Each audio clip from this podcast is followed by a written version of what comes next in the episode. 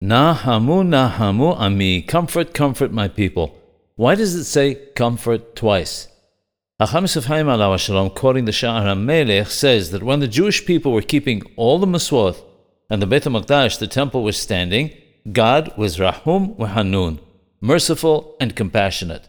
At that time, Haron Af, wrath, did not exist in the world. In Echa, the word wrath is mentioned in connection with the destruction of the Beit HaMikdash.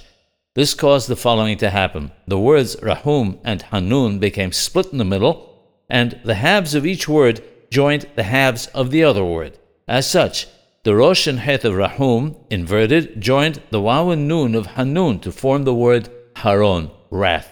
The remaining letters of the two words, Nun Het and Mim Waw, together formed the word Nahamu, comfort.